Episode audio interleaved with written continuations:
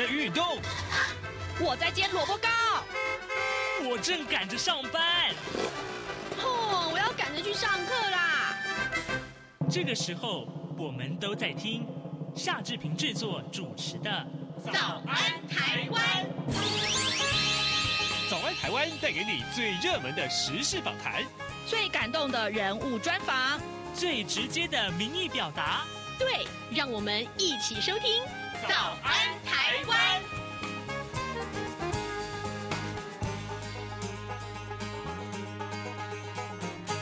早安，台湾！我是夏志平。今天是二零二三年的十月十九号，星期四。咦，今天的刘碧荣时间这个单元。跟过去不太一样，怎么说呢？我们除了要访问东吴大学政治系刘碧荣教授之外呢，我们请刘老师为我们解说最新最重要的国际要闻跟外电。但更重要的是，我们也要请刘老师在节目中跟大家介绍他最近出的这一本新书。嗯，请老师来帮我们上一堂国际关系课哦。好，在跟刘老师连线之前呢，志平有一点点时间来跟大家说一说各平面媒体上面的头版头条讯息。首先，我们来看到的是《中国时报》和《联合报》都把这个事情放在头版头条，可见它的重要性啊，诶，而且也是震撼国际。以巴冲突的这个延烧啊，那么加萨一所医院在十八号遭到了轰炸，呃，造成了至少五百个人死亡，震惊了全球。阿拉伯世界指责以色列该为这个事件负责，人民纷纷上街去示威抗议。那么约旦呢，则是宣布了取消原定要跟美国总统拜登等人进行的四方会谈。呃，拜登在十八号抵达了特拉维夫之后呢，公开力挺以色列，说呢，巴勒斯坦武装分子呢才是袭击加萨医院的凶手。那拜登。原定是在十八号啊，呃，抵达以色列之后，立刻就飞往约旦的首都安曼，跟约旦国王阿卜杜拉二世，还有埃及总统塞西以及巴勒斯坦自治政府的主席阿巴斯等人进行四方的会谈。但是呢，呃，在拜登抵达中东前几个小时，加萨市的这一所医院遭到了袭击。造成了至少五百个人死亡，那一度是有消息说死亡人数是上看七百个人，这是以色列连日空袭报复哈马斯跨境突袭以来呢最严重的单一。规模的这个伤亡事件啊，非常大规模。呃，拜登原定的这个峰会行程呢，在加萨这个医院遇袭之后，就因此而取消了。今天呃，这个平面媒体上面其实有很多很多的照片，看起来都是触目惊心的啊。另外呢，呃，《自由时报》的这个呃头版上面当然也关注了这个消息啊。嗯，不过呢，呃，《自由时报》在提到了这个呃这个以巴这件事情的时候，他是说标题是说俄乌战争持续啊，那么以巴又爆出了冲突，拜登打算要追加三点二兆啊军援台湾和以色列以及呃乌克兰，呃，这是今天呃有关于这个事件，呃，《自由时报》上面所提到。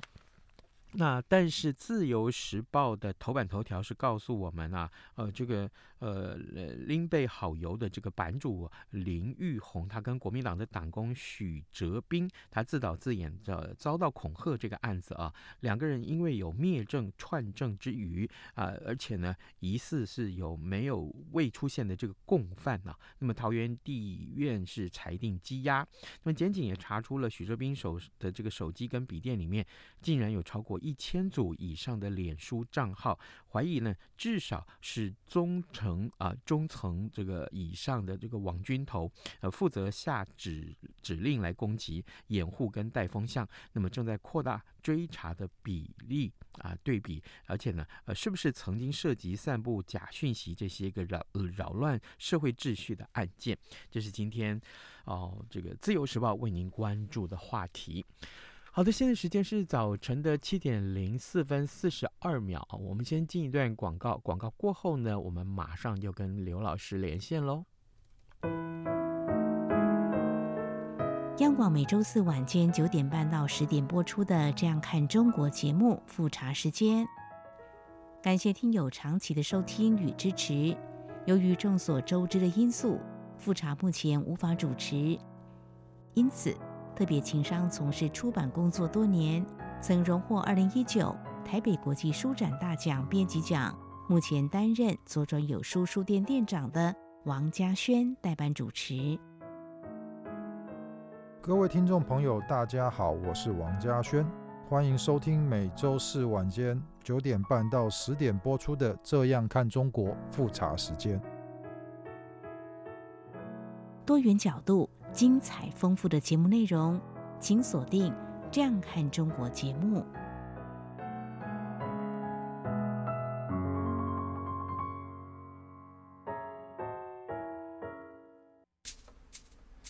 早安，台湾，你正吃着什么样的早餐？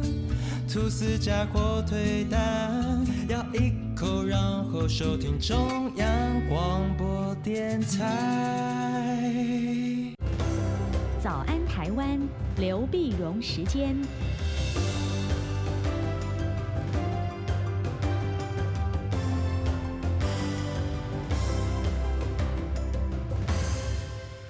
这里是中央广播电台台湾之音，您所收听的节目是《早安台湾》，我是夏志平。此刻时间早上七点零六分三十三秒啊，各位听众啊，呃，过去这七年多以来，几乎每个星期四的早上啊，《早安台湾》节目呢，都固定跟呃东吴大学政治系刘碧荣教授来连线了。我们请刘老师每个礼拜都为我们从才刚刚发生的国际大事当中呢，呃，抽丝剥茧，不但是看冲突。的经过啊，也看事件的历史啊，啊，更重要的是，再错综复杂的国际关系。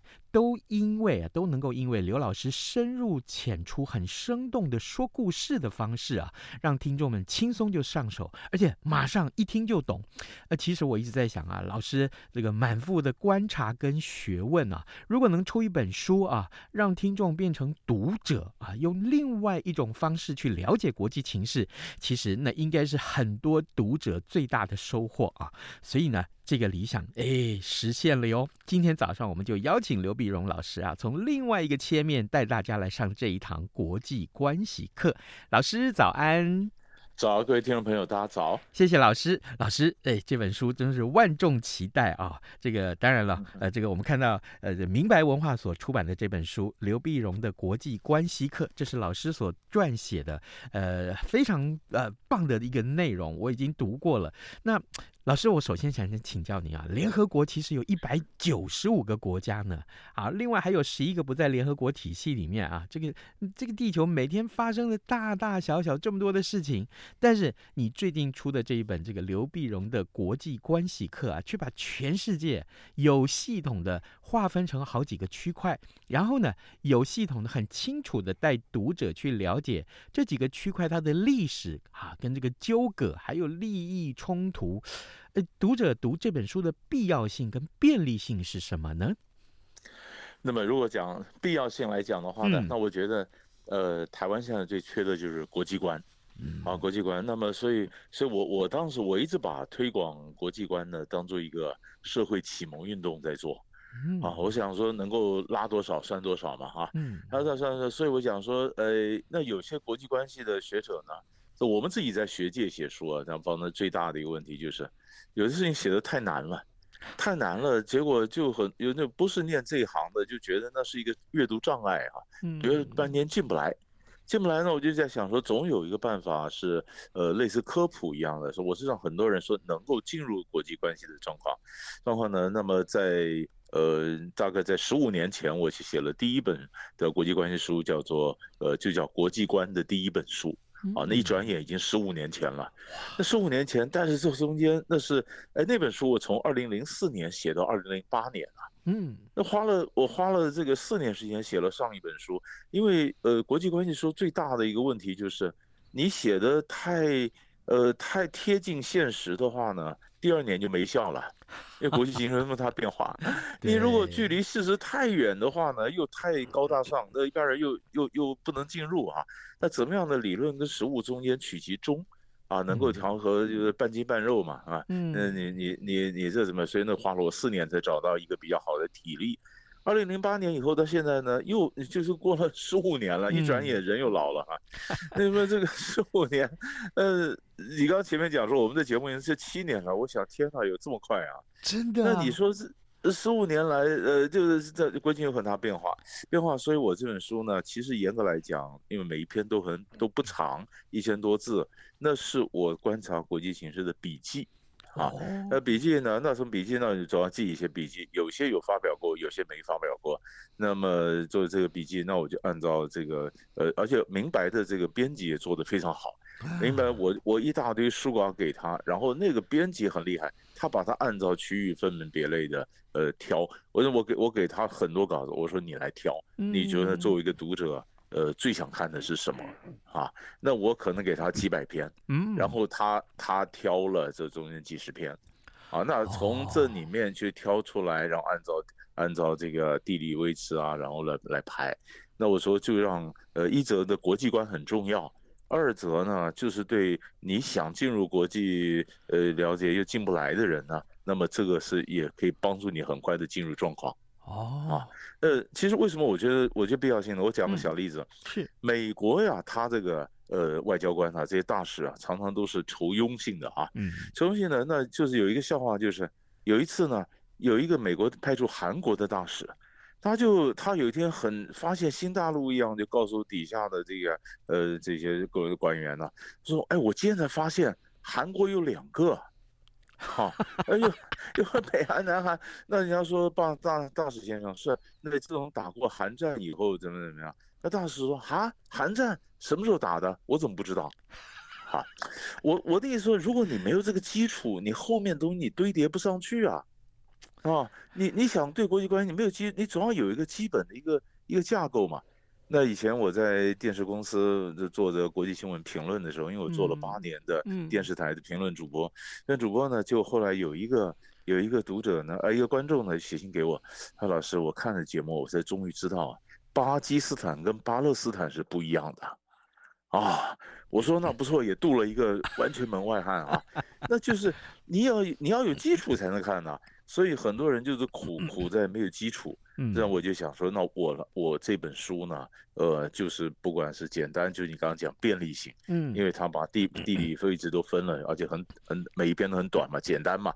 那必要性，那就是你一定要有国际观呐，你没有国际观，天天国际上发生的事情都影响你的荷包啊，啊，那所以呃，不管你从不从事国际的行业，那你要有国际观是必要的。所以我就弄起，我就后来就刚好明白出版社，呃，也也也有要他刚创业，希望有这样的一本书。是。那我刚好一拍即合，我说那这个就交给明白，他编辑很认真啊，所以才出了这本刘必荣的国际关系课。这样。是啊，好，这个也跟大家介绍一下明白出版社。我们大概在一个将近一个月之前。其实也介绍了明白出版社的另外一本书啊，就是谈到这个地缘政治。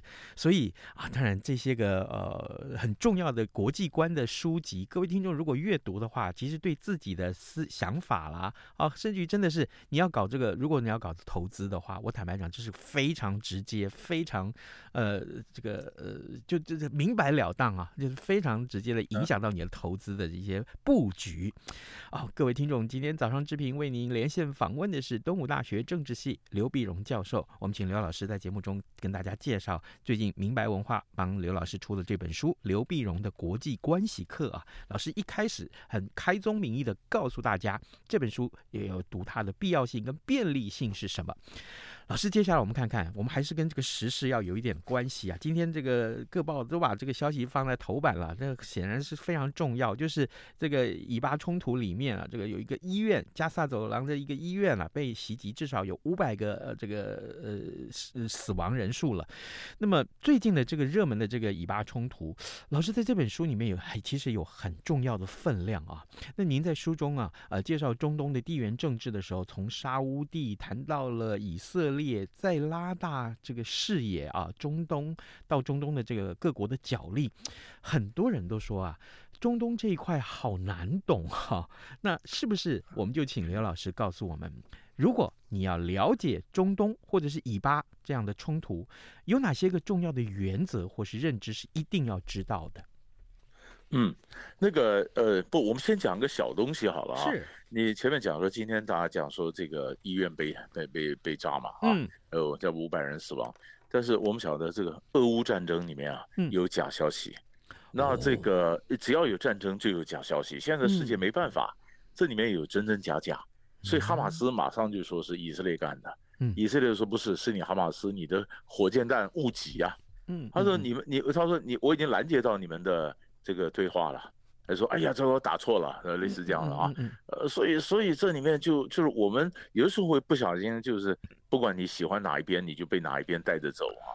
所以我们在这看过一些，大家了解一下。嗯，然后第二就是你刚刚就回到你的原始问题，嗯，那你说哪个东西一定要知道呢？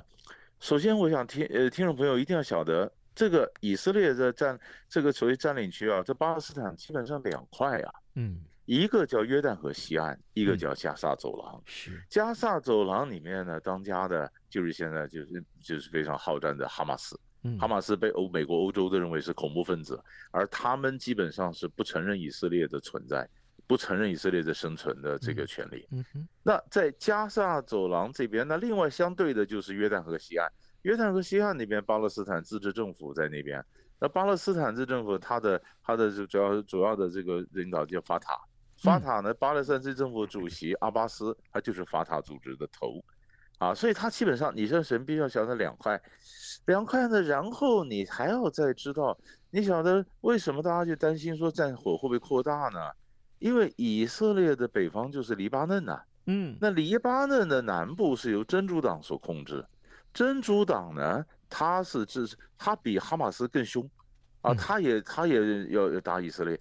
然后真主党呢，他这个后面他是他是这个呃伊朗在支持，啊真主党不管人啊装备了训练了都远超过哈马斯，啊那所以那哈马斯也和以那么伊朗也支持，但所不同的就是哈马斯是逊尼派，那么呃呃那那么这个真主党才是真正的什叶派，嗯，对吧？嗯，你说哎怎么会这样？所以嘛，这个伊朗过去呢，他伊朗他这个外交啊。他基本上是有呃外上面，比如说外交部长，他是真的外交。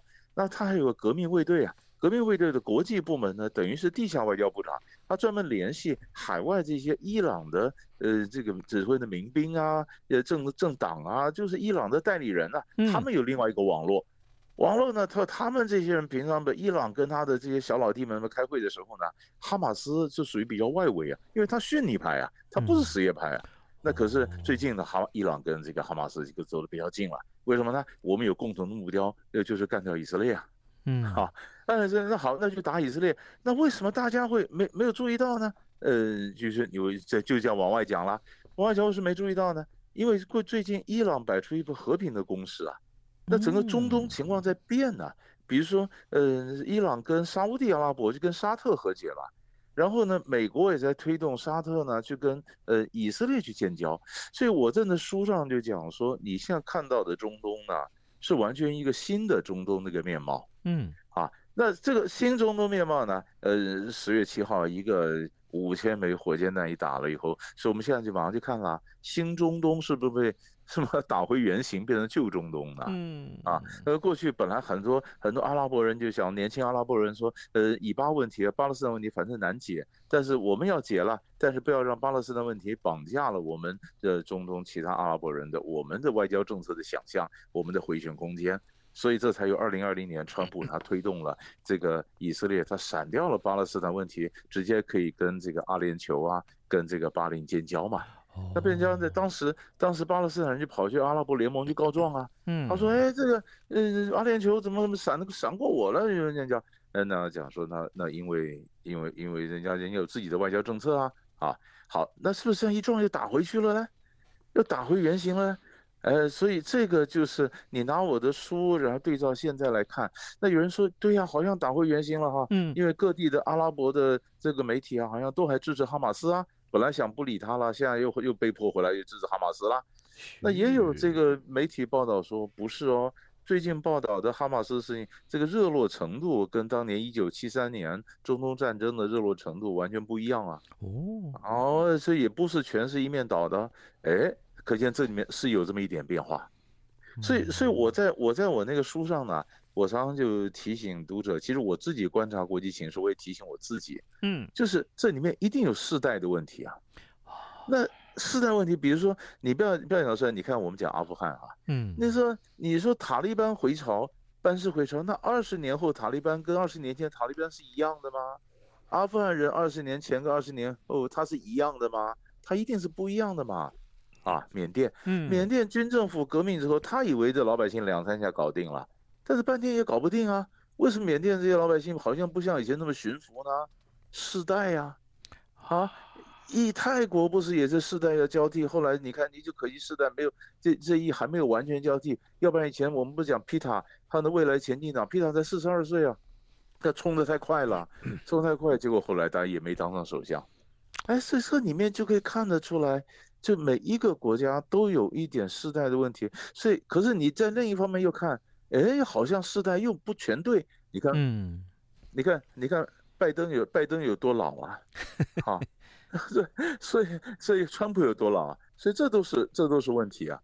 啊，所以这都是我们的我们受到的受到的一个影响。老师，我我有从您刚刚的回答，我我延伸出两个非常重要我个人的意见了啊。我自己觉得就是说，你看看啊，这个你提到世代问题，阿富汗、缅甸、泰国，所以两岸也是啊，这是一个啊，是，对，另外一个这个你说，哎，世代这新的一代出来又好像是不对，所以我们可不可以说？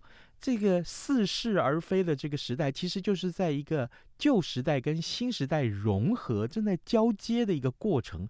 我我姑且真的叫混沌时代，可以吧？一点一点一点不错，一点不错。你说你说这个现在为什么我说我那书上一开宗明义就讲说，这世界变得越来越不认识了？是，那就是因为旧的秩序被摧毁了，但是新的秩序还没有建立啊，对吧？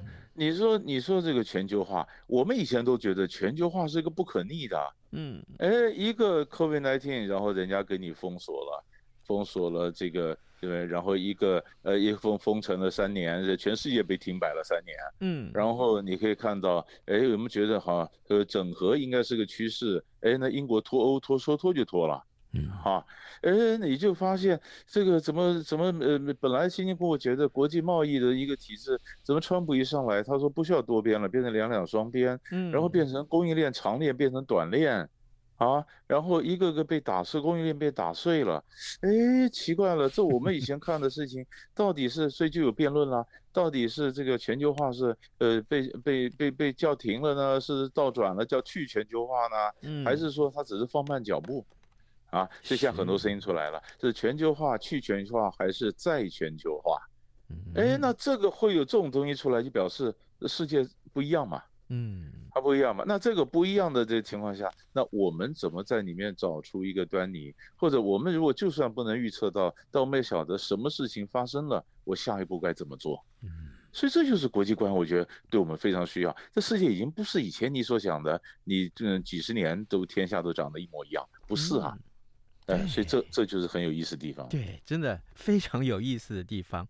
呃，各位听众，今天早上志平为您连线访问东吴大学政政治系刘碧荣教授。我们请刘老师在节目中啊来聊聊他这个最近新出版的这本书，这是明白文化所出版的刘碧荣的国际关系课。我我极力推荐大家去买这本书来看。为什么呢？因为其实你可以从呃刘老师深入浅出的这个文笔里面看到了我们觉得这个国际的现实的变化啊。到到底该怎么去看待它？老师，接下来我想请教你，就是您在这本书里面以这个区域划分的方式去切入，带大家了解国际之间的这些合纵连横啊，还有利益冲突啊。这从头读到尾啊，其实我注意到。美国几乎在每个篇章里面都被提到，而且这是很重要的位置啊。呃，老师你怎么去看待二战结束之后，美国身为世界警察这个角色啊？还有就是，如今美国在全球布局上所遭遇的难题是什么？对你，你你这刚才非常非常仔细啊。嗯，那个其实其实你看我这样，我我我我这整本书里面，其实我没有提到。特别讲说美中台三边关系，嗯，或者什么，因为我觉得写的人太多了，是啊，写的太多，不缺不差我这一本，嗯，不差我这本。所以，所以如果台湾的读者最想看的美中台的三边关系、两岸关系，我这里没写。嗯啊，在没写，那基本上，可是，可是我在每一章里面，你都可以看到美国的角色，对不对？嗯，那是因为美国他自己也讲到，他现在仍然是世界最大最强的国家。嗯，哦，他是担负很大的责任。我们从来没有看到说，呃，一个国家其实从过去的欧，呃，从从拿破仑战争以来，一个国家可以强那么久。嗯，哦，过去我们比较没有看到强那么久，啊，强那么久，但是所以你看，不中东一发生战争，美国两个航空母舰打击群就到了地中海了，啊，没有一个国家有他有这个本事，可以同时一方面也虽然他最近也很辛苦，又要支持乌克兰打仗，又要支持呃这个以巴打仗，可是拜登说他能够 handle 得了啊，嗯，好，但是呢，呃，慢慢的我们就发现有些人不是他。他是还是很强，没有错，没有人可以跟美国竞争。但是问题是，美国已经没有办法像过去那样为所欲为了。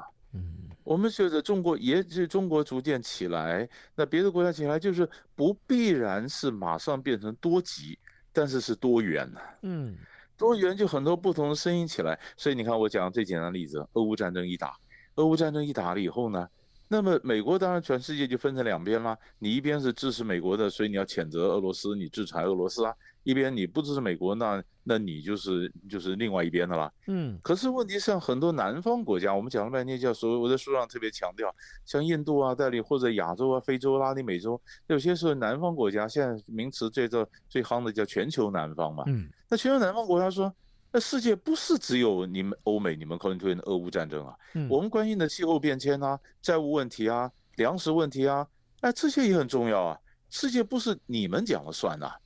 对吧？那你说，你说这个这个印度，你要跟美国跟欧盟抗衡，你还不够。可是你的声音出来了，啊，那现在更有意思了。现在全球南方大家都注意，所以每个国家都想做全球南方的领导。嗯，你看这就有趣了。全球南方领导谁呢？最早的时候是巴西的鲁鲁拉，他喊出来。嗯、那鲁拉任满了下来以后，哎，莫迪一下出来说我是全球南方领导。可是莫迪全球南方领导，但是你看中国大陆这两天开“一带一路”的峰会。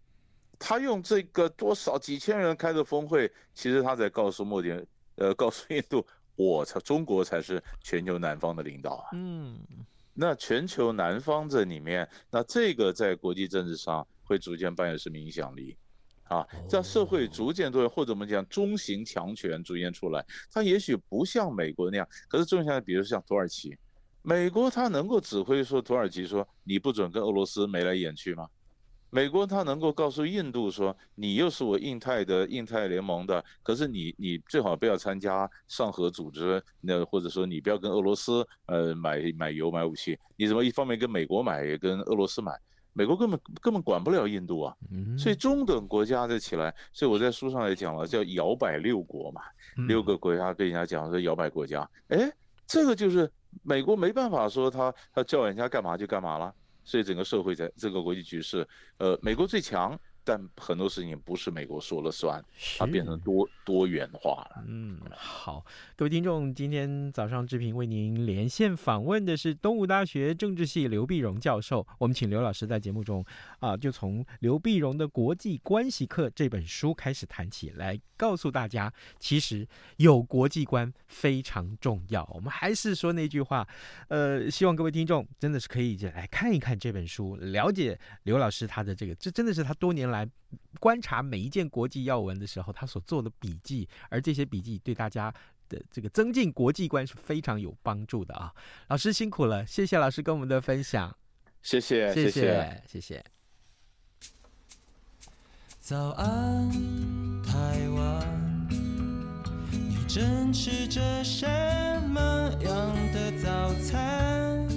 吐司加火腿蛋，咬一口，然收听中央广播电台。早安，报马仔。